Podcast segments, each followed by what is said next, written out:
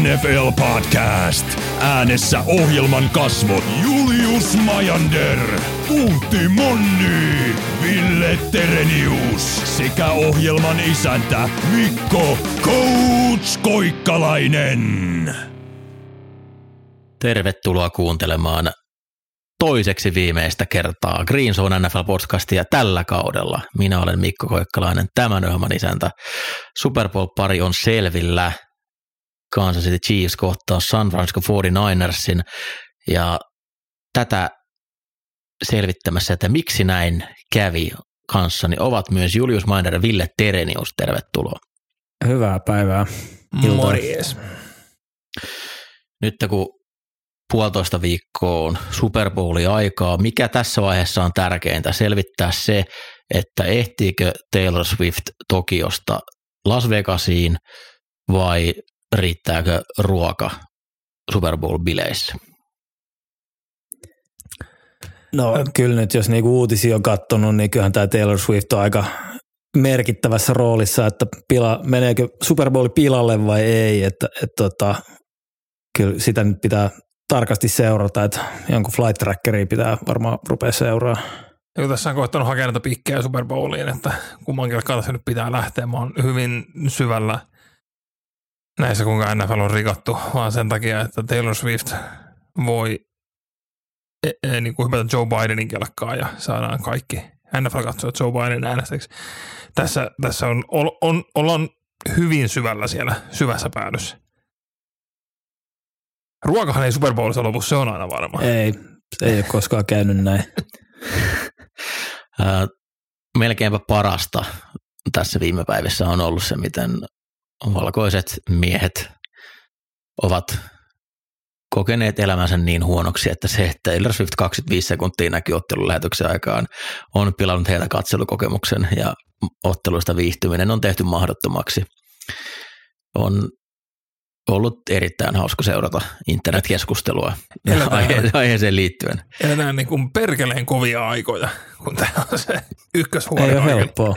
Ei ole helppoa. Oh, mä odotan, milloin multa ensimmäisen kerran kysytään asiasta, mutta on tota, Yle, Yle soitti tuossa yksi päivä ja Turun Sanomat laittoi haastattelupyynnön ja se on yleensä näitä eri media-esiintymisiä näiden kahden viikon aikana, mutta ei ole vielä yhtään Taylor Swift-kysymystä tullut, että olen kyllä todella pettynyt, jos ei tule. Come on media, herätkää. Niin. Katsokaa, siis miksei iltalaisen politiikan toimittaja ole yhteydessä nyt Mikkoon tästä. Tupla kääk, me ollaan käytettävissä, jos te haluatte oikeasti asiantuntevaa sisältöä teidän ohjelmaan.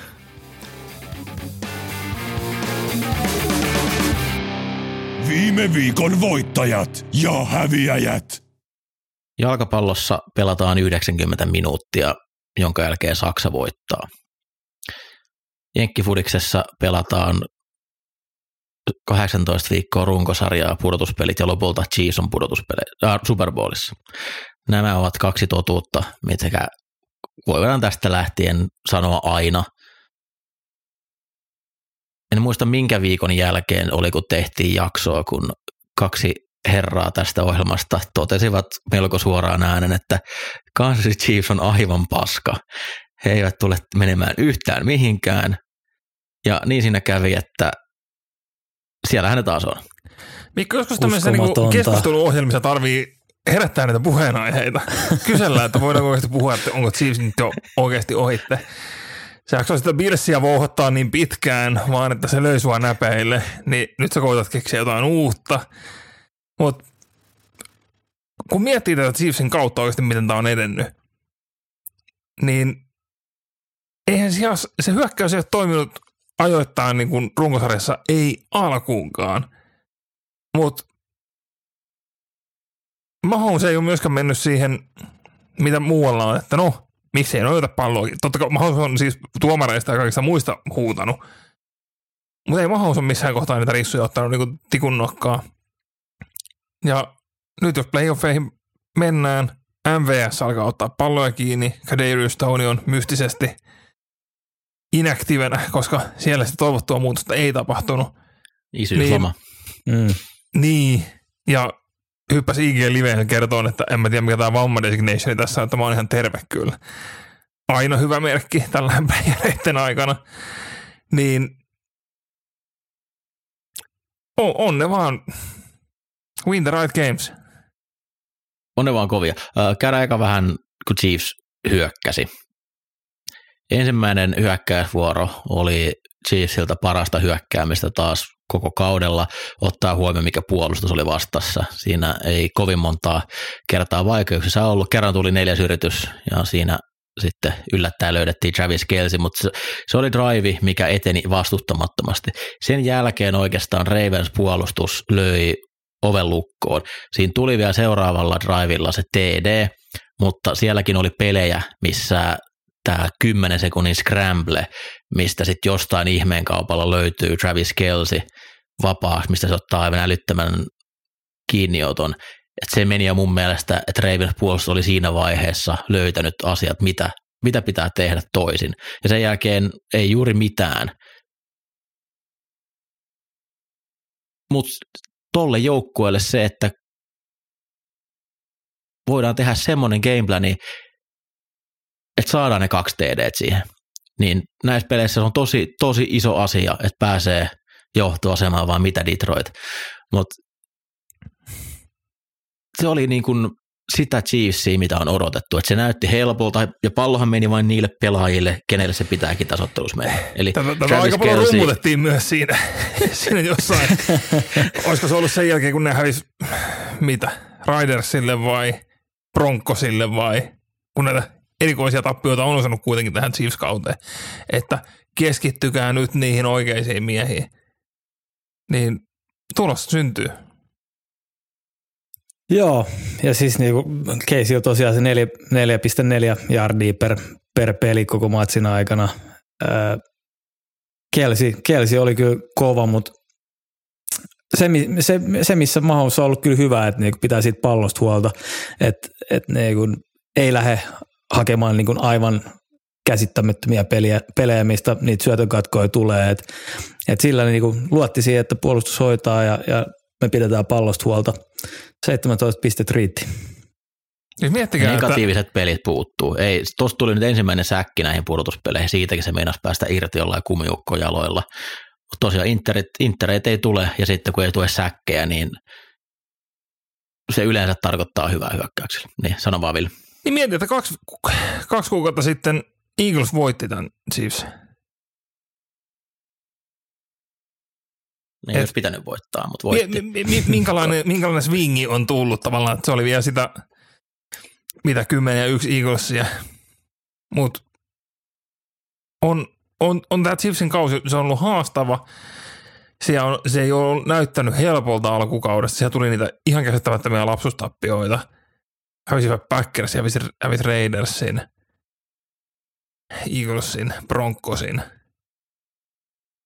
Mutta sitten vaan kun oikeasti tarvii pelata niistä marmoreista, niin aletaan pelaa. Mm, ja siis jos katsoo koko kautta, niin, niin tämä taitaa olla DVOassa niin kun kovin matka Super Bowliin. Jos, jos katsoo niin vastustajan DVOata, niin kyllä siinä matkakin on ollut, ollut heillä heil saada tämä Super Bowl, Super Bowl itselleen, että, että tota, en tiedä, ei missään vaiheessa ei ole tullut sellaista fiilistä, että tämä on domin, dominoiva jengi, mutta, mutta siellä – se on Mahomes ja hyvä puolustus. Niin. Ravens puolustukset kuitenkin mun mielestä aivan älyttömän kova ottelu, vaikka ne kaksi TD Trivisi alkuun tuli, mutta sen jälkeen Carl Hamilton oli kentän paras pelaaja. Ihan se, älytön. se oli aivan joka puolella. Siellä oli driveja, mitkä hän yksin pysäytti. Se yksi kolmia ulos oli mun paras, mikä siinä tuli. Että se ensin puolustaa syvän heiton, sitten sen rikkoo laitahyökkäjä screenin naurettavan helposti sen blogin taklaa miinukselle ja sitten se melkein säkittää vielä Mahomes, mutta pakottaa heito ulos. Ilmiömäinen pelaaja. TD, minkä antoi eka drivilla, niin ei paljon paremmin voi puolustaa. Että hän, se oli ihan täydellisesti kiinni siinä, mutta Mahomes tunnisti tilanteella, että pallon vaan semmoiseen paikkaan, että hän ei pystynyt sitten pelitekijä Kelsiltä, Kelsiltä, siinäkin aivan sairas koppi, mutta Hamilton nousi kyllä aivan supertähdeksi tänä vuonna. Tämä oli aikamoinen hänen esimarssi ison yleisöön tietoisuuteen. Ja muuten tuossa niin odotuksiin nähden, niin Chiefs OL vaikutti yllättävän hyvältä Remensin DL vastaan. Öö, Trey Smith otti muutaman killeri holdin siellä yhdessä kohtaa. Otin täysin turhiakin, mutta tota, Joo, se mi, miten Allegrettia Screeni- otti. Just se screeni screeni, holdi, se, se ei ollut holdi, se ei ollut Ei. holdi. mutta se oli, eestä, se oli eestä, kun se veti sen, se vetää sen kahdella ohitte, mutta se on eestä kaulan eessä ja se tuomari näkee sen siinä, niin se on, ei, saat lipun tosta. Mutta tota, Allegretti selvisi ihan suht kuivin jaloin ja ei, ei siellä nyt niin ahdasta Mahomesille tullut kuitenkaan loppuviime kuin olisi ajatellut. Isoin yllätys oli kyllä ne täkkelit. Täkkelit selvisi niin, niin kuivin jaloin ja sielläkin pudotuspelissä niin taso on noussut. Et runkosarjassa oli välillä todella, todella hankalaa, mutta ei ole kovin montaa kertaa tarvinnut Jovan Taylorin nimeä sanoa noissa lähetyksissä ja se on yleensä täkkelillä aika hyvä juttu. Kun se vaan teillä nimeä sanoi, se on aina plussa. Tosin taisi se yhden tai kaksi lippua siellä ottaa. No siis se on Se ihan vaan, on, niin, eniten lippuja Kel- runkosarjassa kaikista pelaajista, niin, niin, niin ei se, se oli vain linjassa tavallaan sen kanssa, mutta ei, ei, ei sitä painetta ei tullut niin kuin olisi voinut pelätä. Siinä vaiheessa, kun pallo oli ilmassa menossa MVSlle, viimeinen, viimeinen normaali downi, uskoitteko, että pallo jää kiinni? Ei, ei, ei sekuntiakaan. Se ei. Mutta toi kertoo siitä, että Mahomesin tapa pelata, että varmasti aika moni muu QB, niin ei ole sitä palloa sinne laittanut. Hän, hän luottaa, että kyllä se riittävän monta kertaa, kun syöttää, niin jossain vaiheessa suu on auki. Se oli mielenkiintoinen Downy Ravens puolustukselta, että se taisi olla joku kolmas ja kymmenen tilanne tai kolmas ja kahdeksan, ihan, ihan selvä heitto downi. Ja ne pelas nolla, nolla peittoa, että siellä ei ollut yhtään apua, mutta ne ei kuitenkaan blitzannut. Eli cornerit ja takapuolistot oli aika ikävässä asemassa odottaen, että heiton pitäisi lähteä nopeasti tai olivat semmoisissa asemissa, mutta sitten ei kuitenkaan mitään ylimääräistä painetta lähetetty, jolloin sitten Mahomesilla oli hyvinkin turvallinen tilanne laittaa se heitto ilmaan.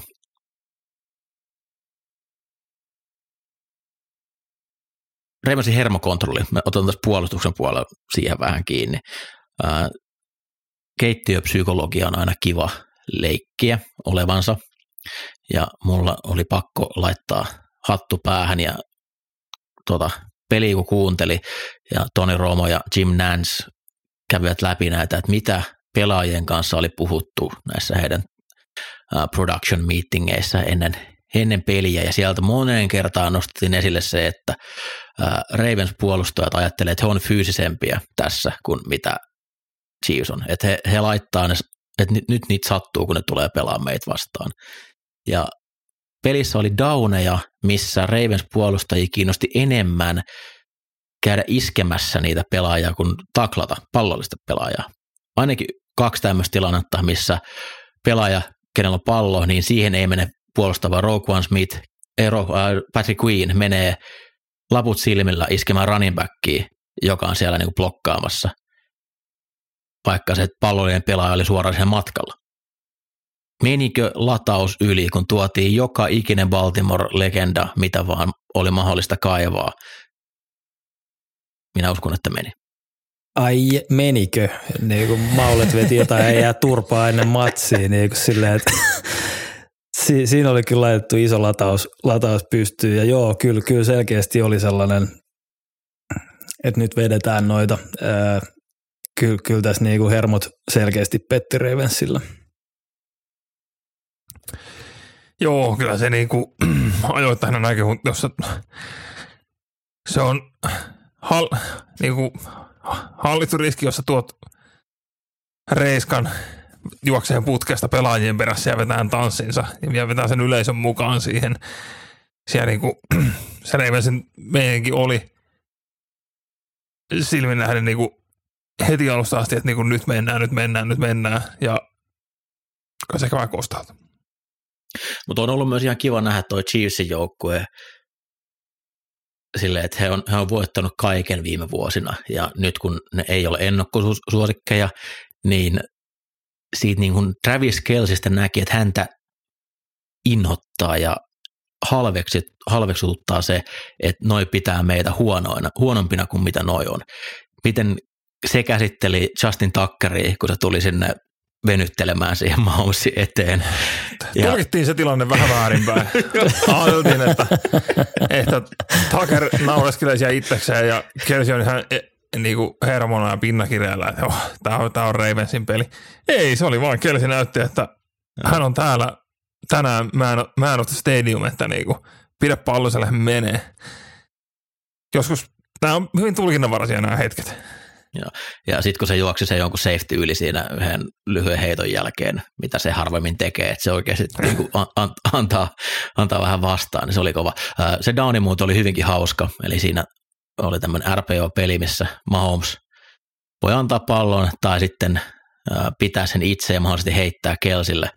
Ja Kelsihän hämäs heittoa siitä sen jälkeen, kun se sai sen, kun se pallo meni taaksepäin mä haluan nähdä, että ne tekee ton tuommoisen split zone fakein, mistä se pallo menee oikeasti taaksepäin, sitten Kelsi heittää sen kikkapelinä. Toi, toi Super Bowlissa se on varma maali. Heiko se lähtee Super Bowlissa ottaa Mahomesilta palloa pois kädestä, että Kelsi voi sitä heitellä, mutta toisaalta Taylor Swift, sillä, sillä voisi saada taas uusia faneja. Tämä voi olla skriptis. Kyllä. Ja sitten se menee sen takia pieleen, että Kadarius Stone on ollut pallon päällä.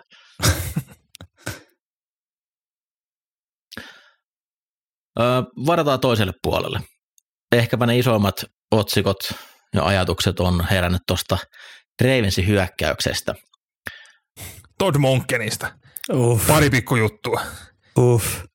Siitä, mutta kyllä mun mielestä myös MVP Jackson saa katsoa peiliin ei ollut häneltäkään paras peli, mutta kyllä mulla ensimmäisenä kysymyksenä tuossa on, että missä Ravensin juoksupeli? Koko mm. ottelussa taisi olla kuusi pallonkantoa keskosyökkäille. Kyllä, siellä oli pelejä, mitkä oli kutsuttuja juoksuja, mitkä Jackson sitten heitti, mutta teki niissä vääriä päätöksiä. Siellä oli ainakin kolme semmoista tilannetta, missä mikään puolustuksen reagointi ei anna sitä inputtia, että se pallo pitäisi ottaa pois keskushyökkäältä, ja mikäli se olisi sinne mennyt, niin ne pelit oli blokattu aivan täydellisesti. Mutta silti kuusi kantoa keskushyökkäillä ja Lamarillakin vain kaksi kutsutusta, kutsut, kutsut, kutsuttua juoksupeliä. Että hän oli kantoi kyllä, mutta kuusi niistä taisi olla heittopeli scrambleista. Mm. On kyllä, on kyllä siis niin kuin tosi jännä. Mehän uumoiltiin aika paljon, että nähdäänkö kuinka paljon 12 personellia, eli kaksi taidendia, tai 21 personellia, jos on kaksi backia ja yksi taidendi. Tosi vähän. Et kuusi näppiä oli 12 personellia ja viisi näppiä 21 personellia. Kaiken lisäksi Willie Gay oli ulkona tästä pelistä. Et Ravens antoi Chiefsin olla Nikkelissä ja Dyen personellissa koko pelin, missä ne on ollut koko kauden ihan älyttömän hyviä. Et kyllä tässä niinku isosti mun mielestä meni, meni gameplani pieleen Monkenilla ja toki joo, kyllä Jacksonillakin niin kuin, ei heitot ihan napsunut kohilleen, tuli väärin oli päätöksiä. viisi, viisi pitkää heittoa, missä pallo meni yli receiverissä, missä receiver oli voittanut oman tilanteen. Jep. Jep. Ja ne oli kaikki isoja pelejä, isoja missejä. Siellä oli ainakin, ainakin kaksi niistä olisi koorannut, jos olisi saanut pallon kohilleen. Sen Kyllä. lisäksi siellä oli useampi downi, missä joku yksi blokki menee pieleen. Se, mistä tuli se fumble, niin siinä oli Bateman tulos mun mielestä täysin vapaaksi, mihin näytti, että Lamaro hakemassa. Ja sitten yksi, missä Justice Hill, running back, missä on aivan täysin blokkisa, ja siitä oli Flowers tehnyt maalin, ellei sitä nopeata painetta olisi tullut. Joo, kyllä toi niinku herättää kysymyksiä, mikä tämä Munkkenin niinku ajatus oli. E- ennakkoin puhuttiin, että kun Chiefsin yli on pystytty juokseen ihan maukkaasti, niin kuin, että siinä tulee olemaan se, että sitä Ravens tulee tekemään ja takoo siihen, sitä palloa siihen, niin sitten, että se lopputulos on tämä, niin Herran Jumala, ei, mutta no, Monkkeni päätti, että meillä on dropback QB, me, me ei aloita juoksentelee tänään, niin toiselle puolelle Steve Spagnuolo. Siis hän on... In Spags we trust. Niin. Jep. Spags oli päävalmentajana ei niin kova hitti, mutta se, että Chiefs palkkaa Spagnuolon oliko se 19, koska niillä oli vielä, Bob, Bob Sutton oli silloin, kun oli se Rams Chiefs-peli, missä tauttiin pisteitä ihan hulluna. Semmoinen val, valkotukkainen Joo. vanha setämies. Ja jos, jos oikeasti tuota muutosta ei olisi silloin tehty, niin mä tiedän, olisiko meillä mitään Chiefs dynastia ollut missään kohtaa. Spags on kuitenkin, se on oikea, oikeasti osaa skeemata juttuja. Se puolustus ei ole aina ollut niin kuin mikä maailman paras ja ei ole hirveästi resursseja laitettu siihen. Mutta vuodesta toiseen hän, hän kokkaa kyllä gameplani. Ja siis nimenomaan ottelusuunnitelmien rakentajana ja pelin kutsujana tulee jäämään historiaan todella kovana tekijänä. Et runkosarjassa on pitkiä aikoja, milloin no, on tosiaan niitä 35-32 otteluita, mutta kun tullaan pudotuspeleihin, niin kovin montaa kertaa ei ole, missä hyökkäys on se tilanne, että ei hitto, meidän pitää joka drive tehdä pisteet. Viime Super Bowlille ehkä semmoinen, että silloin oli tilanne, että joka, joka kerta pitää tehdä pisteet. Mutta muuten just, että pystyy ottaa pois vastustajalta asioita, viemään heidät pois sieltä, mitä ne haluaa tehdä. En, en tiedä, millä nyt tehtiin se, että kun nähdään true tranquil boxilinebackera koko otteluun, että siihen ei haluttaisi juosta.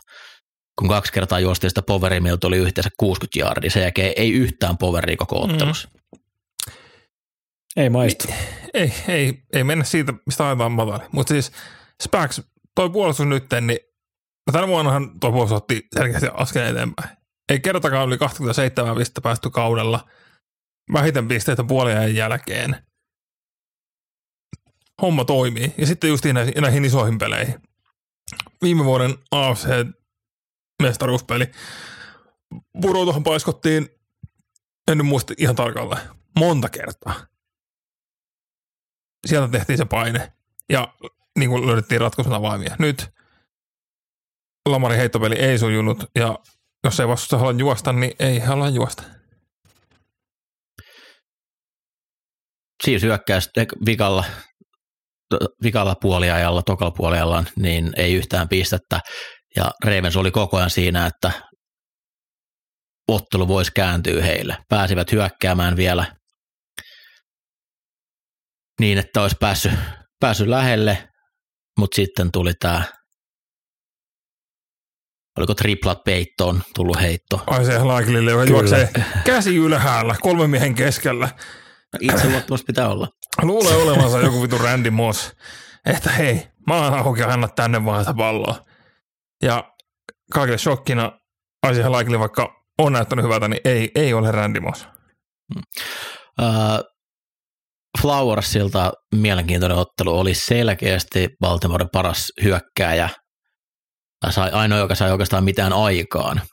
Sitten se pitkä heittopelin jälkeen pienet flexaukset ja tönimiset ja pallon heittäminen siitä 15 jääriä tontingilla. No saa kaikki jaarit takaisin itse sen jälkeen, pääsee siihen sentin viivalle, kunnes sitten Sneed lyö pallon irti – mikä ja peli Sneediltä. Sneediltä aivan. Ensinnäkin se, että se sai sen pitkäheiton jälkeen sen maihin, se oli jo uskomaton tai todella kova suoritus. Se näytti Jep. siltä, että Flowers, koska se on myös puntin palauttaja, että se pystyy viemään siitä jo teedeen.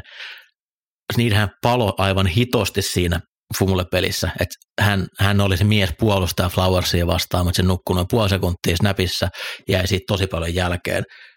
Mutta sitten tämä Peanut Punch, eli Peanut Tillmanin legendaariseksi tekemän lyönti nyrkillä palloon, irrottaa sen ja siitä oikeastaan mureni sitten haaveet Ravensilta ton ottelun voittamiseen. Varmasti aika semmoinen jossitteleva offeri tulos tuolla Baltimoren puolella, että kaikkiaan, miten tuo ottelu meni, niin heidän olisi vain yksinkertaisesti pitänyt voittaa toi peli.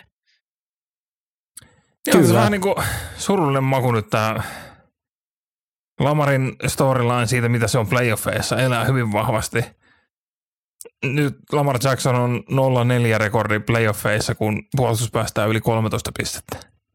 Se, se kuulostaa hyvin rajulta. Et, et, se blueprint on selvä. Niin, mutta tota, tässä oli öö, olisiko se ollut 538 öö, tilasto, että tota, yksikään joukkue ei ole ikinä voittanut niinku regimensä ensimmäistä Super Bowlia sillä, että siellä on ollut sama pelirakentaja ja sama valmentaja enemmän kuin viisi kautta. Nyt, nyt meidän taakse jäi kuudes kausi Lamar Jacksonilta ja Josh Allenilta, mutta kovasti molemmista lähdetään vielä, murtaan tätä sääntöä, mutta tota, kannattaa vähän niin kuin toistaa, toistaa kehää näiden molempien osalta, miten nämä kaudet loppuu.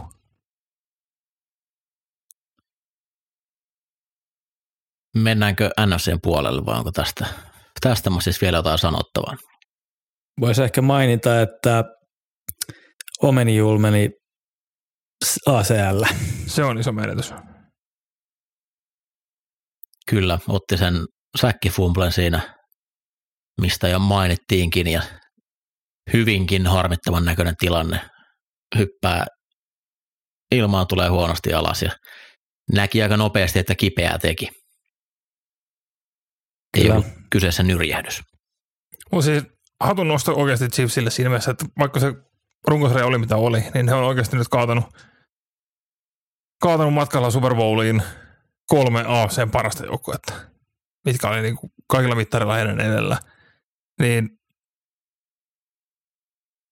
ehkä, eh, ehkä on uskottavaa, että ei, ei kannata vaan pikata Mahomesia ja Reedia vastaan playereissa.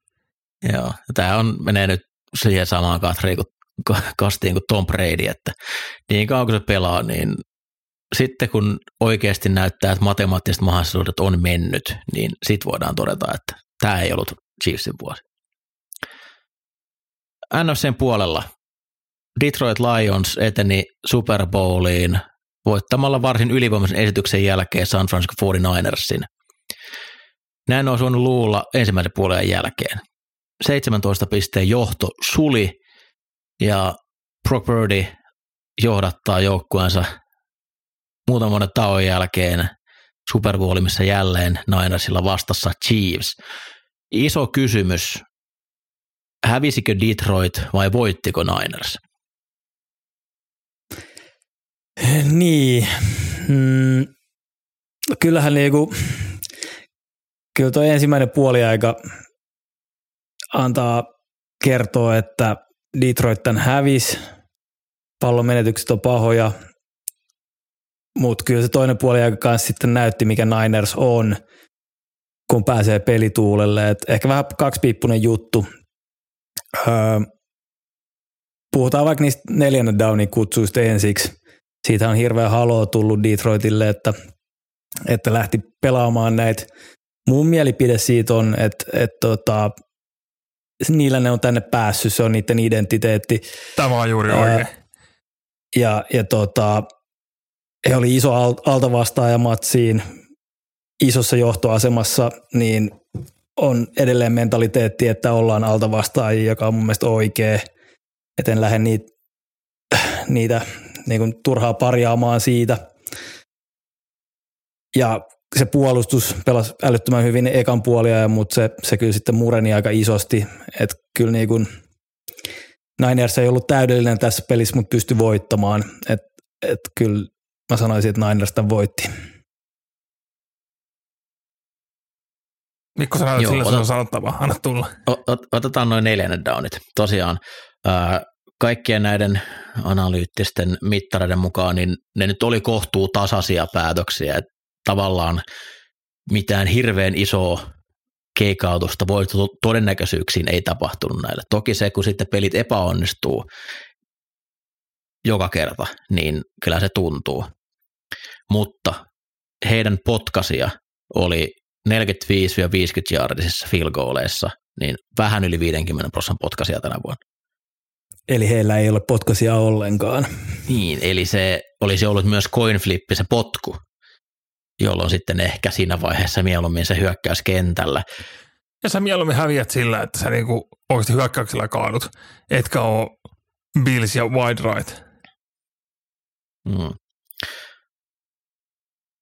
Joo. mä itse laitan sen sen piikkiin, että ää, tällainen kiteytys. Ninersilla kävi vähän tuuri, mutta kun se ovi heille aukesi, niin ne käytti ne tilaisuudet hyväksi saman tien. Ja se toinen puoliaika, niin he teki pelejä niissä tilanteissa, missä Detroit ää, epäonnistui. Ehkä nyt tämä yksi Reynoldsin troppi siinä kolmannella downilla oli semmoinen, mikä oli niinku selkeä paha, paha moka Detroitin pelaajalta. Mutta se ensimmäinen neljäs yritys siinä tokalla puoliajalla, niin siinä Nick Bosa aiheuttaa paineen ja tiedetään, että Goff ei pysty paineenalta olemaan niin tarkka heittäjä. Heittää huonon pallon, kyllä se osuu Reynoldsiin käsiin, mutta se olisi ollut todella kova luokan kiinni, se on sen pystynyt tekemään. Ja sitten tosiaan Birdie, oliko seuraava hyökkäysvuoro, missä se heittää sen syötön katkon, mitä kulapuolusta ei pysty ottamaan. Mutta Ajuk, aivan älytön suoritus, että se pystyy tekemään sen kiinnioton, että saa sen 50 sen pelin siitä. Siis ehdottomasti, kun tässä on puhuttu, että no Brock Bird meni Super Bowlin, niin ehdottomasti lempiheitto niin Brock Birdilta oli Kindle Wildorin facemaskin kautta heitetty pallo. Mutta siis tähän äh, vielä, niin on, on upeata, että Dan Campbell niin kuin, hän on linjassa. Hän tekee sen, mitä hän haluaa. Ja hän niin kuin, no, nyt kävi näin. Tietää, mikä se raadollisuus on siellä takana, mitä se, mihin tämä johtaa. Mutta Yksi iso virhe siellä miksi me, tiedättekö, miksi me sanotaan niitä valmentajia, jotka ei pelaa noita neljänsiä? Brandon Staley's. Sen takia, että no nyt, äh, hm, no en, en mä nyt enää viitti tehdä näitä. Brandon Staley on työtä. Staley oli tuommoinen ekana vuonna, ne petti heidän tärkeimmässä pelissä neljännen, että katsotaan mitä Campbell tekee ensi vuonna. uh, yksi iso selkeä virhe toki Campbellilla oli siellä, eli se viimeinen hyökkäysvuoro, se kolmas ja ykkönen siinä goal niin siitä juoksu, mikä ei mennyt maaliin, jonka jälkeen heidän piti käyttää aikalisä, mikä sitten käytännössä teki tilanteen, että heidän pitää saada se onside-potku tai peli päättyy. Että se siitä ilman sen aikallisen menetystä, niin he olisi pystynyt vielä sa- koittaa saamaan palloa siihen loppuun. Ja sen hän sitten taas myöntääkin tässä viikolla, että siinä hän teki virheen, että annettiin kutsua juoksupeli vaikka tiedossa oli, että kentälle, kentälle peli ei saa jäädä käyntiin. Niin voisi jopa sanoa, että ennen puoliaikaa olisi voinut pelata sen yhden neljännen yrityksen. Niin se ehkä se kritiikin arvoinen neljäs yritys on kuitenkin tässä mm. niin kokonaisuudesta. Mutta siinä mun mielestä niin iso osa neljännen yrityksen pelaamista niin on se, että mi- mihin se tilanne jää. Että jos sä pelaat sieltä vastustajan kolmoselta, niin se tarkoittaa sitä, että vastustaja hyökkää myös siitä, jolloin sä tulet saamaan pallon todennäköisesti hyvästä kenttäasemasta sen jälkeen, jolloin pisteiden teko helpompaa. Nyt kun ollaan lähellä puoliaikaa, jolloin ei tule enää sitä hyökkäysvuoroa sieltä sen jälkeen, niin se taisi olla kuitenkin neloselta se peli, että se ei ole enää edes mikä 50-50, niin mä itse kyllä on ihan sitä mieltä, että siinä kohtaa tuossa vaiheessa niin se 17 pisteen johto niin on, on niin täysin siis sitä mieltä, päätös. Että, että kun siinä epäonnistuu, niin vastustaja saa sitä palloa, mutta eikö se nyt kuitenkin ole se skoraaminen niin kuin se tavoite? Tavoite on voittaa ottelu. Jokaisen päätöksen pitää viedä sua lähemmäksi ottelun voittoa. Ja päätökset muodostaa kokonaisuuden. Kyllä, jos mä tiedän, että mä saan sitä TD, niin totta kai mä pelaan sen TD-pelin siinä, enkä potkaise field goalia. Mutta mä hyvin pystyn ymmärtämään, että miksi he siinä pelasivat versus sitten taas miksi he myöhemmin, tai miksi he siinä potkasivat verrattuna sitten, että miksi myöhemmin pelattiin. Mm, joo, mä oon aika saman linjalla, että ei, ei se niin kuin täysin väärä päätös ollut, mutta mm, kyllä siinä ihan niin kuin pelaaminenkin voisi olla, on mun mielestä ihan hyvä optio. Joo, uh, Niners puolustus. Ensimmäinen puoliaika oli siis todella, todella heikkoa juoksupeli, etenkin Detroitilla eteni miten tahto. Jared Goff pelasi elämänsä parasta peliä tyyliin sen ensimmäisen puoleajan. Ja siitä se muutos, että miten sitten tokalla puolella taisi tota, Detroitin juoksupeli antaa alle 40 jardia tai jotain, että se oli niinku selkeästi hyvin, hyvin nollissa käytännössä, miten, mitä sillä juoksulla saatiin. Mutta toi Niners puolustus, tämä nyt oli toinen ottelu jo putkeen, missä he joutuu tai he asettaa oman joukkueensa todella tukava, tukalaan tilanteeseen sillä, että he ei pelaa hirveän hyvin tai vastustaja pystyy käyttämään hyödyksi heidän tapaa puolustaa. Ja seuraavalla viikolla vasta asettuu Mahomes, niin se ei anna siihen ehkä mitään hirveän hyvää itseottelusta, mutta sitten taas se, että kun sen pelin pystyy korjaamaan, niin se taas nostattaa niitä odotuksia. Mun on tosi vaikea tällä hetkellä ottaa jotenkin kiinni tuosta Niners kokonaisuutena, mutta ennen kaikkea tuosta puolustuksesta. Niin, ja sitten niin kun kuitenkin, että miten heitä vietiin. Siellä pystyi heittämään keskelle palloa St. Brownille, Laportalle. Backit juos hyvin. siellä oli myös backit hyvin juoksukuvioissa mukana. Se ehkä vähän huolestuttaa kyllä, että et tota, tämä nyt on kuitenkin ollut se Ninersin vahvuus, sen keskustan, keskustan poisottaminen. Ja siinä selkeästi, okei okay, propsit tässä niin kuin Ben Johnsonille, että hän, hän kyllä niin kuin pystyi luomaan aivan älyttömän hyvän, hyvän tota, pelisuunnitelman ja ties miten rikkoa se Ninersin puolustus, mutta mut joo, kyllä, kyllä niin kuin herättää kysymyksiä ehdottomasti tämä, tämä miten Lions oikeasti pystyy dominoimaan tuota peliä ekan puoliajan. Goff teki kyllä itselleen aika, aika paljon rahaa tänä vuonna, että hän taitaa ensi vuosi olla vielä sopimusta Detroitin kanssa. Joku reilu 30 miljoonaa taisi olla. Olisiko ollut 31 miljoonaa, mikä, mikä siellä on jäljellä. Ja nyt tulee niin korkean varaamaan, että ei pysty hänestä korvaajaa millään löytämään. Ja nyt, että Ben Johnson myös jää tonne, tarkoittaa varmaan sitä, että hyvin samanlaisella mennään, niin todennäköisesti jatkosopimus tulee tässä offarin aikana hänelle luotuun. Siellä oli ne pari tosiaan se iso neljännen heitto siinä kun 14 pisteen johtoasemassa olivat, olivat jo pisteet joko etäisyydellä, se, oli, se jää vähän taakse se heitto, mutta muuten tosiaan niin löysi ne aukot sieltä, tiesi mihin hyökätä ja se on tosi tärkeää. Ei tehnyt miinuspelejä, pääsi pallosta eroon, ei kovin montaa säkkiä joutunut ottamaan. Ja ennen kaikkea semmoisia kovia suorituksia. Et kolmannen downin, siellä oli ainakin viisi muistaakseni, kolme, kolmas ja plus kymmenen. Niin mistä Detroit pystyi ottaa uudet yritykset. Osa tuli juoksemalla, mutta myös ihan sillä, että lähdettiin hakemaan rohkeasti pitkiä heittoja. Jep, jep. Että oikeastaan niin kun, jos miettii, niin Niners puolustus, Nick Bosa pelasi aivan älyttömän pelin. Ää, taisi olla joku kahdeksan, kahdeksan ää, tota, pressureja, pari säkkiä, kolme runstoppia. Siellä niin, Nick Bosa oli lähes pysäyttämätön tuossa, mutta muu puolustus aika, aika niin kuin hiljasta. Me annettiin jo jonkin verran kuraa Chase Youngille, oli aika näkymätön tässäkin. Ja nyt jopa tuli, no en tiedä kuinka, kuinka totta nämä huhut on ollut, mutta että Niners ei ole tyytyväinen missään nimessä Chase Youngiin ja antaa he periksi downeja ja tälleen. Että kyllä niinku, joku mättää, joku mättää, mutta sitten taas jos palataan, kyllä, kyllä niinku se, se talentin määrä siinä Niners-puolustuksessa on kyllä aivan älytön älytön, että en mä nyt ihan, ihan myys, myys osakkeita siinäkään vielä. Käydään keskustelu Brock Birdista. Mä oon, Käydään. Mä, mä oon tämän viikon koettanut miettiä asiaa, että miksi mun on niin vaikea ostaa niitä hyviä suorituksia. Ja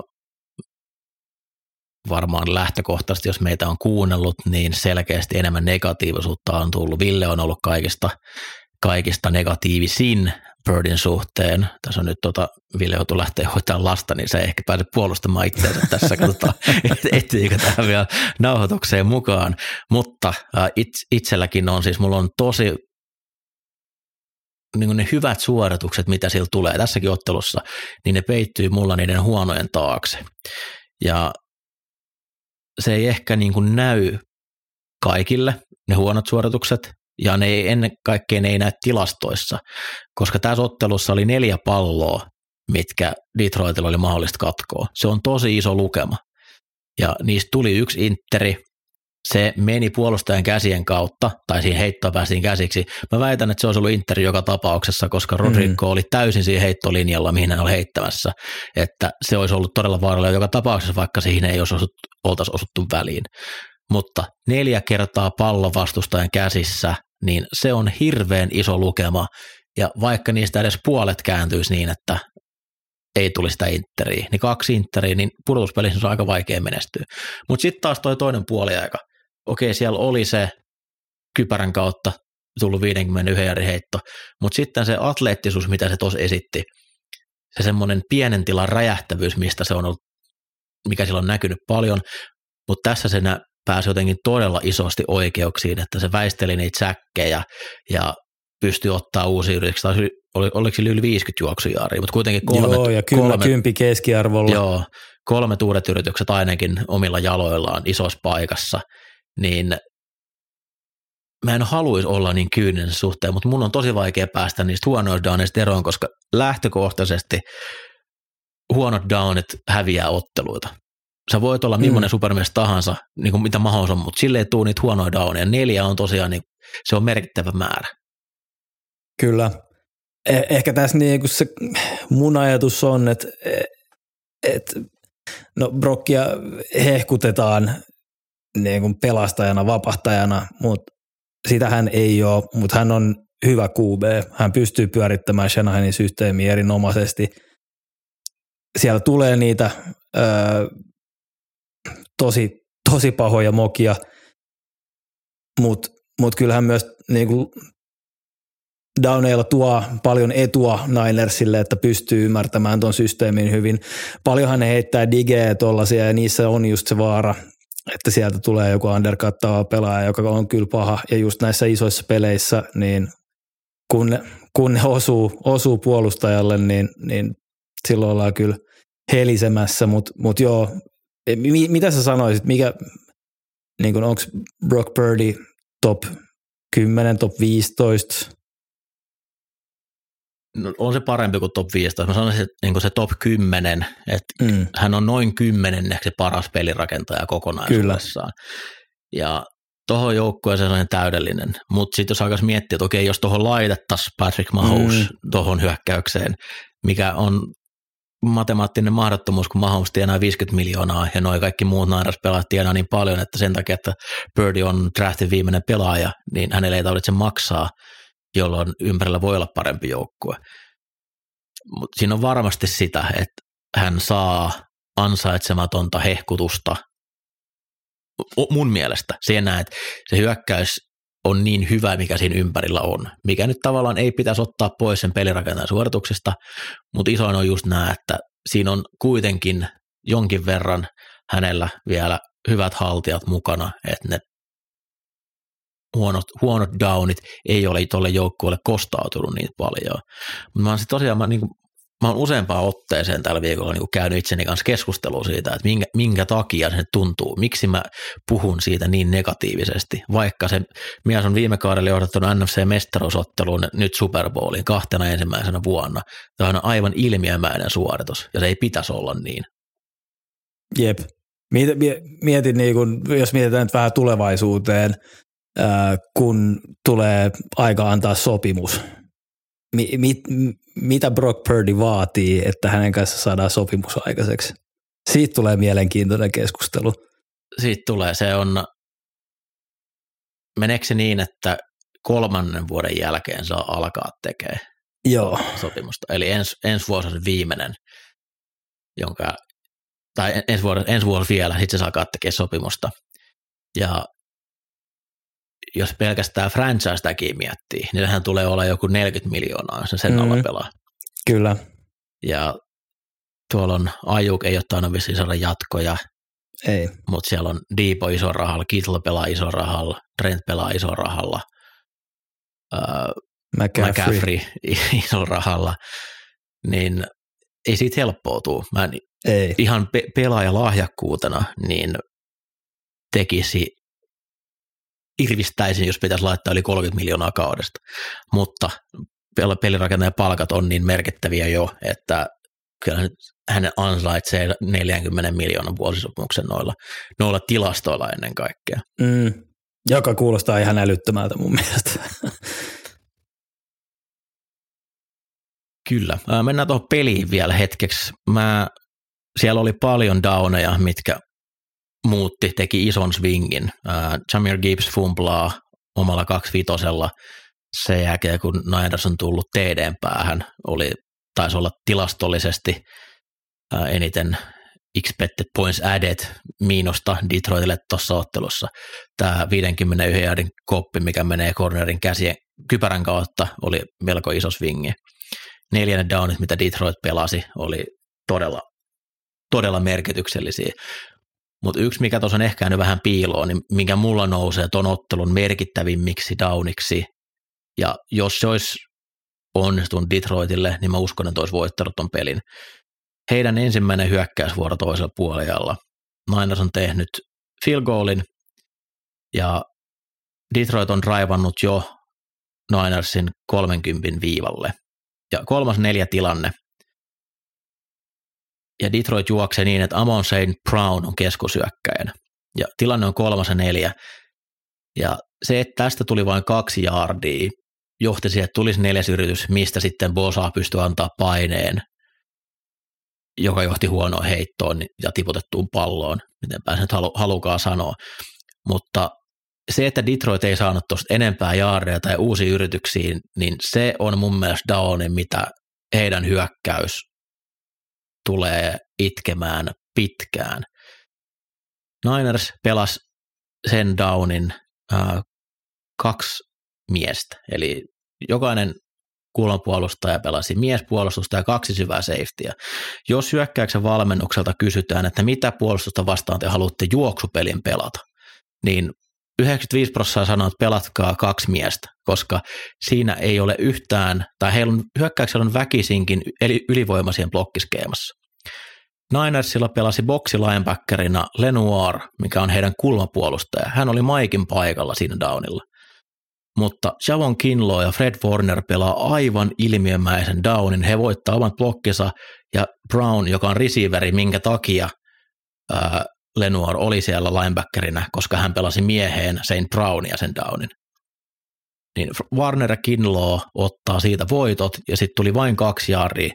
Se näytti siltä, että se olisi ennen kuin se downi lähti käyntiin, että Brown saattaa skoorata tuolla downilla. Aivan älytön suoritus ja noin supertähdet oli supertähtiä Ninersille ratkaisuhetkellä.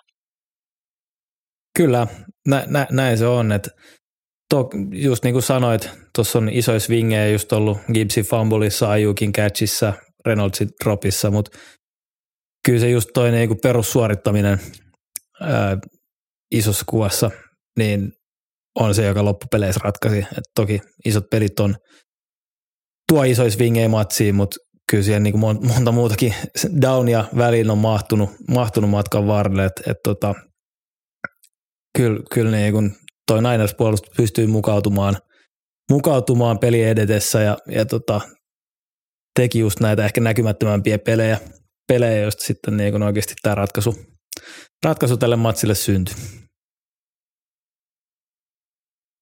Tulee mielenkiintoinen Super Bowl ja just näiden joukkueiden tie, teiden kautta.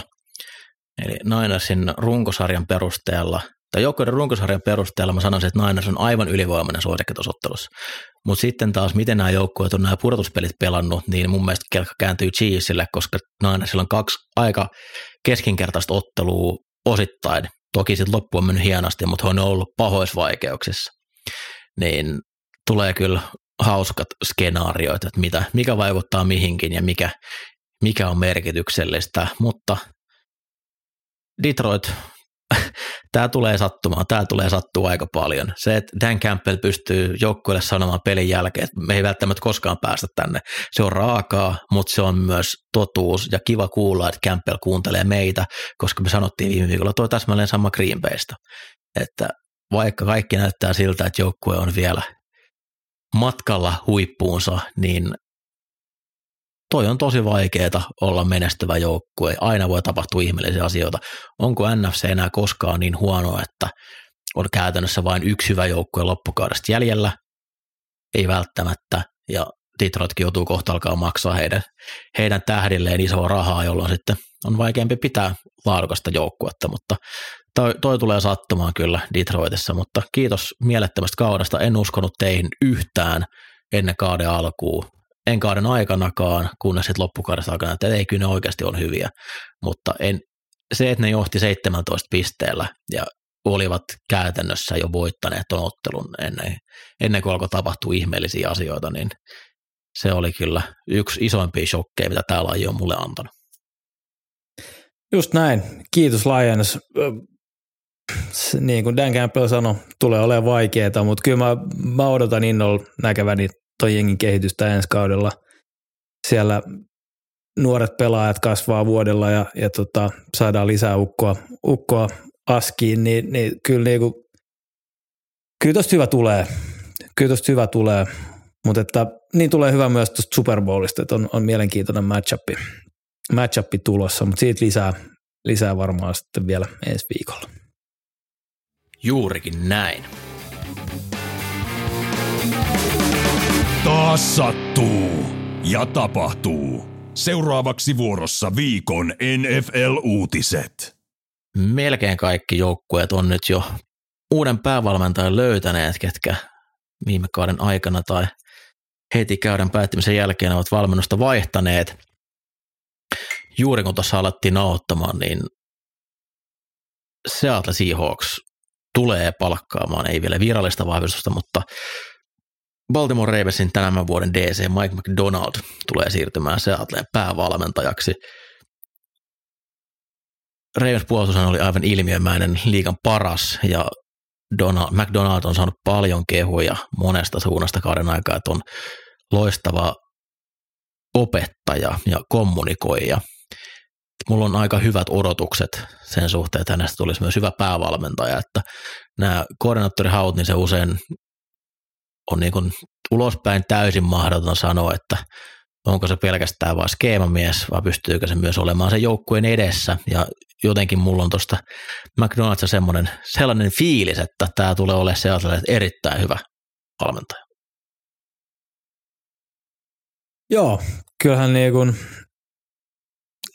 homma näyttänyt hyvältä Ravensissä, mutta myös niin kuin Seattles on palasia siihen puolustukseen – puolustukseen, että et niin kun takakenttä näyttää hyvältä, öö, on palasia puolustuksen linjaan. Ehkä muutamia täsmähankintoja siihen puolustuksen linja paikalle, niin kyllä niin kun kova odotus puolustukselle, mutta myös niin kuin tähän johtajuuteen, niin, niin uskon, että sopii, sopii erittäin hyvin päävalmentajaksi. Joo, McDonald's kuitenkin vertaan nopealla nousulla – tulee nousee sinne päävalmentajan paikalle, että taisi olla linebackeri coachina Baltimoressa. Ennen kuin lähti vuodeksi Michiganiin, meni harbaus toiselle harbaulle. Oli vuoden siellä DC-nä. Ja sitten palkattiin takaisin Ravensin DC-ksi. Etkö se olla kaksi vuotta DC? Mun mielestä oli, tämä oli se toinen vuosi Joo. Baltimoressa. Et sinällään nopea nousu, mutta trendi on selkeästi ollut nuoria päävalmentajia kohtaan, niin kaikkea hyvää Seattle. Siellä, sielläkin on jonkunnäköisiä päätöksiä kuitenkin tehtävänä hyökkäyksen puolella, ihan noin niin rosterin, Genosmithin ynnä muiden suhteen, niin, niin, niin McDonald tulee sillä puolella palloa olemaan kyllä kriittistä, minkälaisen OC löytää ja saa sen paketin pyöriin, mutta tota, lupaa hyvää Seattlen puolustuksen. Ja se on aina mun mielestä luottamusta herättävää, että jos saa pelaajista heidän parhaita kausia esiin. Jedevian Clown pelasi uransa parasta peliä.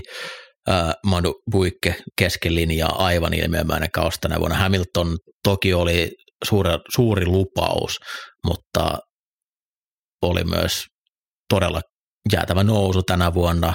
Patrick Queen oli aikamoinen floppi varaus useamman vuoden nyt, kun pääsi olemaan tuossa McDonaldsin systeemissä, niin olikin, olikin hyvällä tasolla. Sitten just Kalvan Noi tulee silleen tyyli ruokapalkalla kauden alla, pelaa ison määrä snappeja pudotuspeleissäkin. Et se, mun mielestä, siis mä oon tähän todella luottavainen. Usein nämä on ihan niinku 50-50 hommia, miten nämä menee, mutta mä jotenkin mä Nämä, nämä on niin, niin kolikoheittoja loppuviimein, että miten, miten valmennuttajan ura menee. Et tota, no, Shanahan palaa nyt Super Bowliin. Jos Dan Campbell olisikin mennyt Super Bowliin, mitä mietittäisiin Kyle Shanahanissa tällä hetkellä, ei päästä siellä hampin ylitte. Vastaavasti niin kuin, näitä niin kuin pieniä hetkiä joka kauden playereissa, mikä määrittää tosi paljon, että mitä sulle avautuu, mitä on edessä, mitkä on mielikuvat susta, niin McDonaldilla kyllä niin kuin tällä hetkellä on oikea aika ehdottomasti lähteä hakemaan HC-paikkaa. Los Angeles Chargers teki sen, mitä ainakin itse kovasti odotin ja toivoin, eli äh, Jim Harbaugh palaa yliopistopallosta NFLään ja Chargersin päävalmentajaksi saa siellä johdettavakseen Justin Herbertin. Ää, muita ei ole vielä tullut, että ketä hänen alaisekseen tulee. Paljon puhetta, että tänä vuonna Michiganissa DC toiminut Jesse Minter, joka on... Joo, mun mielestä oli ilmoittanut pelaajille, että on lähdössä.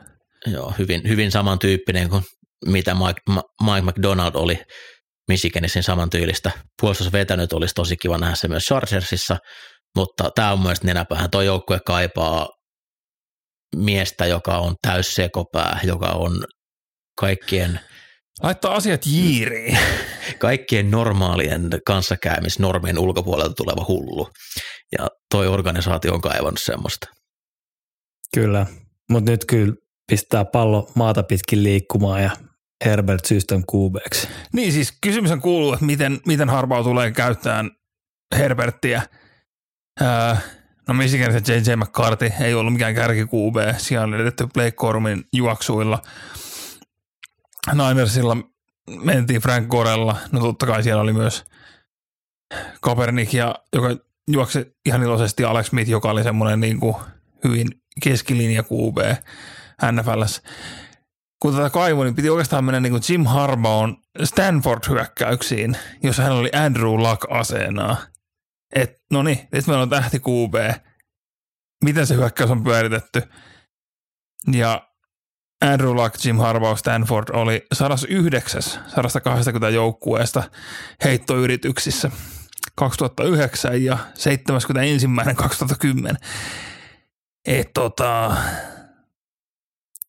Back to the good old days. Voidaan palata Chartersilla ehkä jonkinlaiseen juoksu, juoksuuhkaan enemmän pois tästä. Niin kun Ekeler nyt on, on juossut, mutta on myös paljon heitetty hänelle palloa.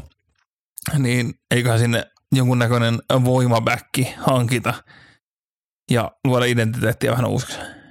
Ja hyökkäyksen linjaa tullaan varmasti myös jatkossa panostamaan. Että kyllä noin Harbo-joukkueet, niin siellä molemmin, puolen pallolinjat on ollut yleensä hyvinkin suuren keskittymisen alla, että niihin on laitettu rahaa ja voi tulla aikamoisia muutoksia myös tuossa DLn puolella. Että ketä, Michiganista on tulossa ihan hauskoja OLien draftiin, että saa nähdä kuinka paljon Jimillä siellä painaa. Oma historia. Veikkaan, veikkaan, että 2027 hän ei enää ole tuon joukkueen valmentaja, hän on riitautunut kaikkien mahdollisien kanssa, mutta sinne mahtuu yksi todella pitkä rani sekaan myös. Mutta mut, onko se harva? Nyt kun katsotaan, mitä Trent Balki on tehnyt muualla, niin Harba ja Balkihan oli siis iso taistelupari Ninersissa. Ja Balki käytännössä kauden loppupresserissä totesi, että eihän pelaajassa mitään vikaa ollut, niitä on vaan huonosti valmennettu. Niin, että ei, ei minun työssäni tässä niinku mitään kritisoitavaa ole, että se on tuo Petersonin puoli tässä hommassa. Tämän, tämän vuoden Jaguars oli malliesimerkki siitä, että Palki on tehnyt hyvin, hyvin työnsä. Niin, niin nyt toisaalta siellä ei ole Balkia, niin jos, jos tämä kestäisi vähän pitempään. Uh, sinnehän meni Ravensin korkealla organisaatiossa ollut, apua nyt en, en muista mikä miehen nimi oli, mutta uh, Ravens on, on aika hyvin varaillut tässä viime vuosina, niin on sieltä, sieltä se, kannattaa että tyhjentää toimiston väkeä. Voisi kuvitella, että niinku harva on eh, tämmöinen niinku, on tietoinen, mikä se on miehiä vähän enemmän ja syvemmälle veljensä kautta kuin se, että nyt palkattiin tuolta toi ja koittakaa tulla toimeen. Carolina Panthers teki ehkä suurimman yllätysliikkeen tässä päävalmentajamarkkinoilla. Sinne hyvin vähän puhuissa esille noussut Tampa Bay Buccaneersin tämän vuoden hyökkäyksi koordinaattori Dave Canales palkattiin päävalmentajaksi. Nopeasta noususta no, puheen on. mm. Canalesin nousu on semmoinen teinipojan känni, että menee todella, todella, todella nopeasti ylöspäin. Viime kaudella hän oli Seattle Seahawksin pelirakentaja valmentaja. Ja duunistaan Genosmithin kanssa käytännössä sillä maineella – sai, sai nimensä esille ja otti OC-paikan. Teki pirun kovaa duunia kuitenkin Baker Mayfieldin kanssa, mutta jos Onko minä tämä olisin... kuitenkin se, että Car- Carolina ei vaan saa näitä niin, kärkijätkiä? Niin, niin, tässä on kaksi puolta. Öö, kaikki öö, varteen otettavat valmentajat on todennut Carolina David Tepperille, että haluat laittaa muuten aika paljon rahaa, että jos niin yhtään harkittiin tänne tuloa. Ja todennäköisesti en tulisi sittenkään. Ja Panthers on siis siinä tasolla nyt organisaatiollaan, maineellaan, kaikella, että he, he saa semmoisen päävalmentajan, kun suurin meritti on, että no Baker Mayfieldin kanssa oot, oot tehnyt ihan ok duunia. Se riittää Panthersin OC-paikka. Mutta ei, mm. ole tietysti tullut vielä tietoa, että tota – ja kun nämä valmentajan sopparit on aina vähän niin kuin, ei, niitä ei tarvitse niin disclosata, että paljonko siellä liikkuu rahaa, mutta jos kanallisellekin on sanottu, että se on viisi vuotta ja 40 miljoonaa, niin kannattaa laskea, että no, tämä voi mennä vähän vihkoon. Mutta toisaalta mä saan viiden vuoden ajan kahdeksan milliä per vuosi. kun se on aina taattua rahaa valmentajille, niin on tässä se. Mutta just niin se, että niinku, et jos puhutaan oikeasti kärkiehdokkaista, niin se, että niin kuin lähdetkö ottaa nimiriskiä sillä, että lähdet tuohon Tepperin sekoiluun mukaan ja todennäköisesti se hukkaa sun urasta 5-6 vuotta, kun lähdet uudestaan rakentamaan sitä, että niin kuin, no olisiko susta jossain muualla. Niin, niin, niin onnittelut kanallisille – kyllä tulee olemaan melkoinen sirkus seurattava tämä Karolaina oikeasti seuraavat vuodet. Ainoa joukko, joka tällä hetkellä ilman päävalmentaja on, on Washingtonin Commanders. Ja sinne hyvin vahvasti huhuissa oli, että Detroitin hyökkäyksi koordinaattori Ben Johnson olisi ollut käytännössä varma mies Washingtoniin. Ja Washington oli lentämässä yksityiskoneella tietysti haastattelemaan Johnsonin samalle myös äh, heidän puolustuskoordinaattori Aaron Klenia, mutta sitten Johnson ilmoitti, että hän, hän jää Detroittiin edelleen, että ei, ei halua jatkaa tätä prosessia. Ja tässä kun ollaan nyt, mekin ollaan nostettu näitä, äh, että kun nämä NFC Beat toimittajat, Adam Schefterit ja raportit käytännössä julkaisee just sitä, mitä agentit ja omistajat sun muut haluaa, niin nyt nähtiin taas hieno tämmöinen kissahiirileikki. Öö, ensin Adam Schefter viittaa sen, mitä omistaja haluaa tai Washington haluaa, että no ei me nyt oikeasti haluttukaan sitä Johnson, että ei se ollut mikään lukko tähän hommaan, ja se halusi myös hirveän isoa palkkaa, että ei, ei ole niinkään niin kuin meidän se ykkös, ykkösvaihtoehto. Menee tunti, kun Schefter viittaa, että ö, raha ei ole Johnsonin tärkein juttu, hän ei ole edelleenkään vaatunut edes Detroitilta lisää palkkaa, mutta hän halusi vain olla lojaali Detroitille jäädä sen takia organisaatio. Tässä välissähän oli, tod- Mm. Schefter oli sanonut, että 15 miljoonaa oli valkka, valkkavaatimus, mitä Johnson To- olisi to- halunnut. to- toinen, toinen tieto, ensimmäinen tieto tuli joukkueelta, toinen tuli Johnsonin agentilta. Tota, no, Tämä on tämä nyky, nykyjournalistiikka on kyllä hienoa, kun periaatteessa että sä et joudu vastuuseen mistään. Sä voit vaan sanonta, antaa puhelimen jollekin ja laita nyt tosta, niin mä, mä tuuttaan se ulos. Mr. Edi- Editor laittaa mene.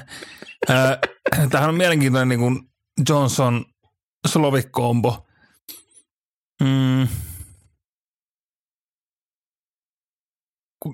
Miss, missä mennään? Se niin kuin, toinen puolihan tässä on se, että niin kuin, kun paikkoja alkoi olla enää vähän jäljellä ja miehet oli haastatellut itseään joka paikkaan. Käytännössä kaikki joukkueet haastatteli Johnson ja Slovikin. Ja se alkaa näyttää siltä, että no, mulle ehkä vähän jää luu käteen tässä, mä oon ehkä vähän paska haastatteluissa. On turvallista vetää nimi pois kehästä ennen kuin todetaan, että kukaan ei nyt palkanutkaan sua, jonka jälkeen... Ennen kuin joutuu Commandersiin. Niin, ja ennen kuin sitten vuoden päästä aletaan ihmetteleen, että taas tämä Erik Bienemi haastat, kaikki haastattelee sen, miksei kukaan palkkaa sitä. Että siellä on niitä ongelmia. On, on toki riski aina palata, palata, koska se, että niin kun oot lyönyt kovat näytöt pöytään, nyt olisi aika nostaa kytkintää ja mennä, mutta tota, mene ja tiedä, mikä se totuus, totuus sitten loppuviimeisiä takana. Niin aina ajatellut, että kyllä nämä, siis nämä kovat jätkät varmasti saa. Dan Quinn on nyt ollut viimeiset kolme vuotta Dallasin dc silleen, että joo, nyt, nyt siis on tehnyt niin kovaa jälkeä, että tulee varmasti saamaan Mm. jonkun paikan. Taas, taas jää Quinnillä todennäköisesti luu käteen. Niin, ja tämä on justiin se, että minkä takia nämä niin oikeasti nimekkäät, minkä takia Panthers joutuu palkkaan Dave Canalesia, koska jos sä lähet tohon ja vedät yhden HC-keikan, niin se toisen HC-keikan saaminen on todella vaikeaa. Se ottaa ainakin 5-6 vuotta, että pystyt jotenkin rehabilitoimaan itsesi. Olipa muuten iso sana. Aivan liian iso, liian iso sano tähän podcastiin. Katsotaan, onko ensi viikolla jo Washingtonilla päävalmentaja. Koordinaattoripalkkauksia Ei me tullut puhuta myös Atlantan tässä. uudesta päävalmentajasta ollenkaan. Eikö me käyty siellä viimeksi? Eikö se tullut viisi päivää sitten? No ei, luuletko, että minä muistan minä päivänä? Gönnään nyt Rahim Morris palkattiin Atlantan päävalmentajaksi Tuhlaapojan paluu. viime vuonna Ramsin puolesta koordinaattorina taisi olla kaksi viime vuotta. Mutta hänhän oli Dal- Taisi olla kolme vuotta, aikaisemmin. koska joo, oli, oli siis interim HC, kun Quinn sai furt. Mutta sitten tota, toi toi Arthur Smith tuli, niin siinä kohtaa hyppäsi Ramsin DC, koska silloin Staley palkattiin taas Chartersiin. Ja nythän Staley on menossa sinne mahdollisesti takaisin. Käynyt pitkän tien, oli todella nuori päävalmentaja Tampassa, teki tul- aika hyvää tulosta siihen kovaa rosteriin nähden. tampapuolustusta silloin 2010. 11 taisi saada furt, eli tässäkin 13 vuotta on se toisen paikan. Se, to, toi on se riski siinä justiin lähtee johonkin. Mutta kävi kä- välillä valmentaa myös hyökkäyksen puolella. että Oli joku hyökkäyksen pelipaikka apuvalmentaja. Toi on hei, ihan oli, hyvä lähtökohta oli kyllä. rissuvalmentaja siinä öö, Super Bowl Falconsissa. Totta kai sulla nyt oli Huliot ja Sanut ja kaikki siellä, mutta alkujaan tosiaan puolustuksen puolelta ja pääosin siellä ollutkin, mutta oli rissuvalmentaja olla kolmen kauden näin. Ja olisiko se ollut jopa joku pass game koordinaattoritittelillä silloin AHCnä. Mutta tota, kun minä painoin silloin, kun Belichick oli kovissa huhuissa öö, Falconsiin, painoin oman toivellistan Twitterin julkiseksi, että tässä on niin kuin minun, miten minä haluaisin tämä. Ykkösen oli Callahan, joka nyt meni Titansiin.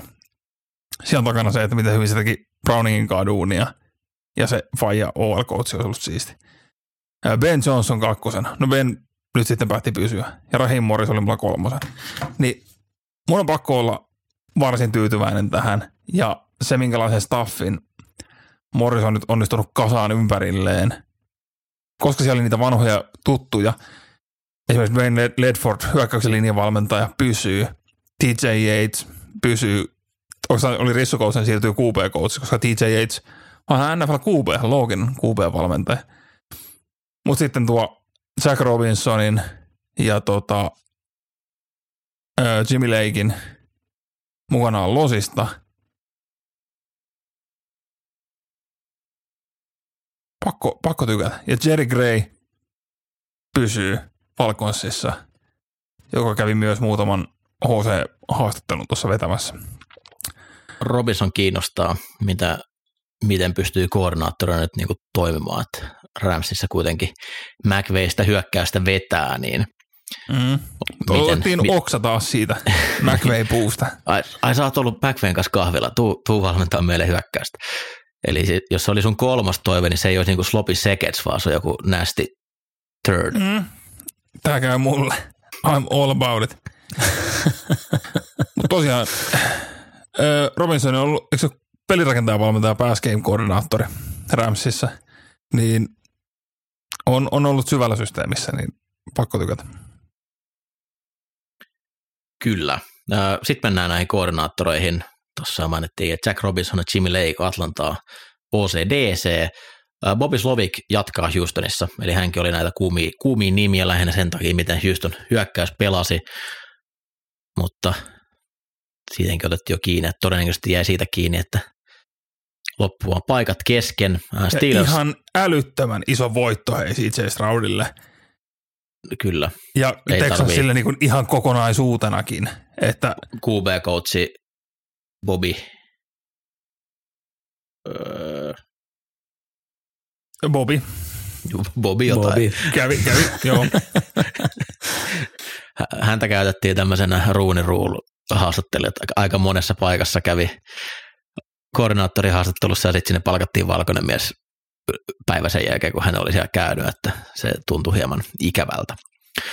Steelers palkkasi Arthur Smithin, meidän kaikkien ystävä Arthur Smithin, ja nyt jos teillä on fantasy-liiguja, missä olette mukana, niin käykää stäkkäämässä kaikki Steelersin kolmos, nelosbackit, kolmos, nelos rissut ja kakkos taidendi omiin rostereihin sinne. George Pickens ja tulee itse... niin kuin oikeasti hajoon nelosviikkoon mennessä. Mutta voi olla ihan sneaky hyvä piikki siellä fantasyssä, että eikä se jossain muualla nähdä.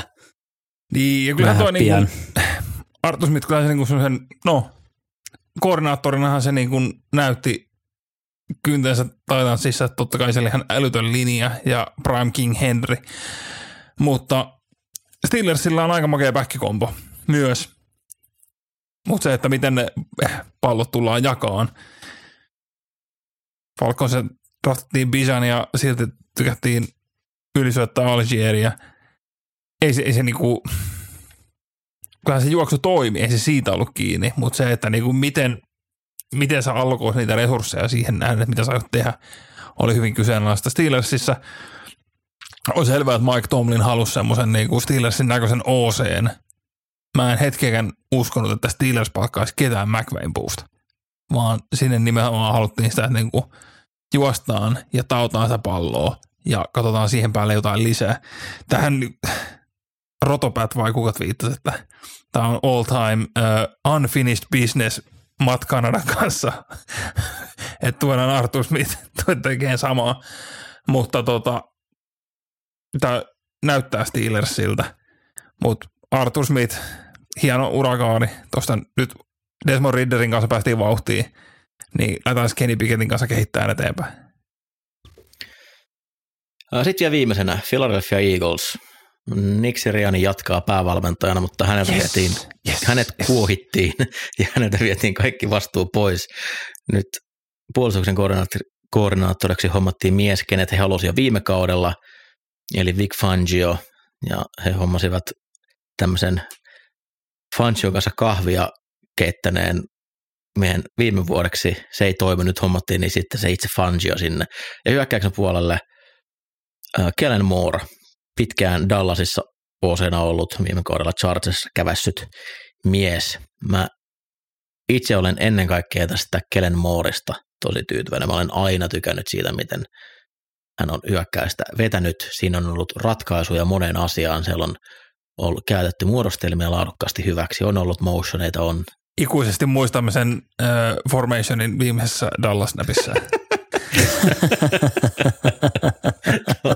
mä Se- mä, se on mä, aina mä syytä. Maikkiin. Mä syytän Maikkiin siitä, että se oli, se oli, se oli Maikin visio. Viime vuosi odotukset oli kyllä vähän kovemmat. Toki oli aika hajonainen kausi tuolla Chargers hyökkäyksellä, että Herbert oli pitkään, pitkään sivussa ja puolikuntoisena, mutta tämä voi vain johtaa parempaan Philadelphia hyökkäykseen. Joo, ja kokeneita, kokeneita ukkoja, että tota, mm, kyllä niin kuin pelko oli, että täältä nyt lähdetään soloilemaan jotain ihan, ihan omanlaatusta, että kyllä tästä niin kuin tyytyväinen voi olla, että kyllä niin kuin odotukset tälle on, on korkeat, korkeat, että saadaan, on, on molemmista kyllä tyytyväinen, ei, ei voi muuta sanoa. Joo, kyllähän tässä Joo. niinku antaa, antaa luvan odottaa ensi vuodelta taas paljon enemmän. En ala kuiskiin vielä, mutta se ajatus itää. Mä oon tota, ö, olen ihan Michael Scottina valmiina. I'm ready to get hurt again. Eli Mä ajattelin jotain declare bankruptcy. Od- od- odotukset on taas korkeammalla kuin ollut aikaisemmin, että olen täysin valmis pettymään ja satuttamaan itseäni. Hei, nyt on offarit, no syytä positiivisuudelle. Siellä on taas ykköskierroksen pikki, joku hyvä uusi makea lelu sinne, jota Nick Sirianni joku pääsee kouluun. Hyvä rissu, sleeper rissu sieltä. Se on siis va- varma joku oikea takkelin pelaaja tulee olemaan. Täysin varma, koska Le- Leen, Leen ei kauan jatka, niin se on täysin varma. Mutta hei, miten makeeta, että on alkanut käsien mittauskausi, yksi ykköskaudet kollegapelaajilla. Siis mä oon Hei. aivan liekeissä. Senior Siellä on Hall Bowl. of Famereita. Senior Bowl. Tämä on niinku, Joo. joku saattaa ajatella, että tämä on Pro Bowl viikko. Unohtakaa se Pro Bowl. Ei, niin Pro Bowlissa ei ole mitään kellekään. Hei, Gardner Minshew. Nimenomaan. Ei, ei ole taas ihan raavittu hirveästi tynnyrin pohjaa, että on saatu suostuteltua osa pelaamaan. Mutta tota,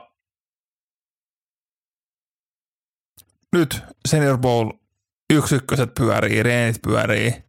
Ää, peli on mun mielestä lauantaina vielä jotenkin ihan hyvään aikaan ihmistä meillä. aikaa, tyli kymmeneltä alkaa tai jotain.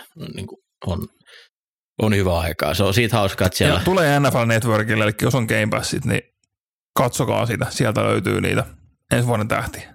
Joo, ja se kaikki, jotka Xssä on, niin mitä tahansa scoutti-tilejä seurantaa, niin sieltä löytyy There's a good rep, he has a great anchor, look at his hands. A- Aivan mielettömiä. Niin se mid, Tämä yksi reppi näyttää, että hän on tuleva stara. jep. Mutta mä luulen, että me aletaan nyt tämän jakson osalta olla maalissa. Kiva, että Villekin päästäisiin loppuun taas mukaan. Tosi kiva. Hei. Joo, aina ilo. Sä missasit Brock Birdie-keskustelu. Meillä oli mun mielestä ihan hyvä Se- keskustelu Birdistä. Se, mä, mä innolla outan sitä, mä kuuntelen tämän jakson, että kuinka paljon tullaan kehuttu Brock Purdyä. Ää, Brock Purdy oli kuitenkin MVP-finalisti, ei auta unohtaa. Mikä on tosi hämmentävää, että nyt NFL Honorsin julkaistiin finalistit, Mutta koska no. äänestys on tehty. Eiköhän siis jokainen lentopotkaisijakin ole finalisti, koska kaikki on saman aikaan Niin äänestyksessä. Niin, loppu viimein. Tätähän se on, mutta tota, joo, on, onnittelut finalistipaikasta. Kyllä. Öö, onnea vielä kerran Chiefs ja Niners. Me palataan asiaan ensi viikolla. Öö, ensi viikon aikana, jos kuuntelette Radio Rockia iltapäiväisin, niin top 5 vieraana saattaa olla joku tämän ohjelman mukana olevista ihmisistä valitsemassa lempimusiikkia ja käymässä Super Bowl-asetelmia läpi. Nyt kun siellä kuuntelija hahmottaa sen, että viime viikolla pyöri, pyöri Instagramissa se meemi siitä kaljusta, parkkaasta miehestä, joka on, joka on yli 30 rock-konsertissa, niin kukahan se Mikko meistä kolmesta ois, joka olisi Radio Rockilla? Se, se meni muuten ihan vitun ihon alle. ihan vitun ihon alle se kuva. Joo, tämä on hyvä kaikkien pohtia, että mikä, kukahan tämä sitten on. Kyllä. Mutta mä en ihan tarkkaan muista, joskus puoli kuuden aikaa se taitaa aina tulla sieltä, että laittakaa kuulolle silloin. Koko ensi viikko tulee. Ensi viikolla ennakoidaan Super Bowl, käydään läpi kaikki tärkeät jutut. Taylor Swift, kansallislaulu, kolikon heitto, Gatoradeit, Tails never fails. Voin kertoa jo nyt. puolustukset vastaan hyökkäykset, valmennukset, Purdy, Mahomes, siinä on kaikki. Tämä on meidän era. Palataan ensi viikolla. Moi moi. Moro. Morjes.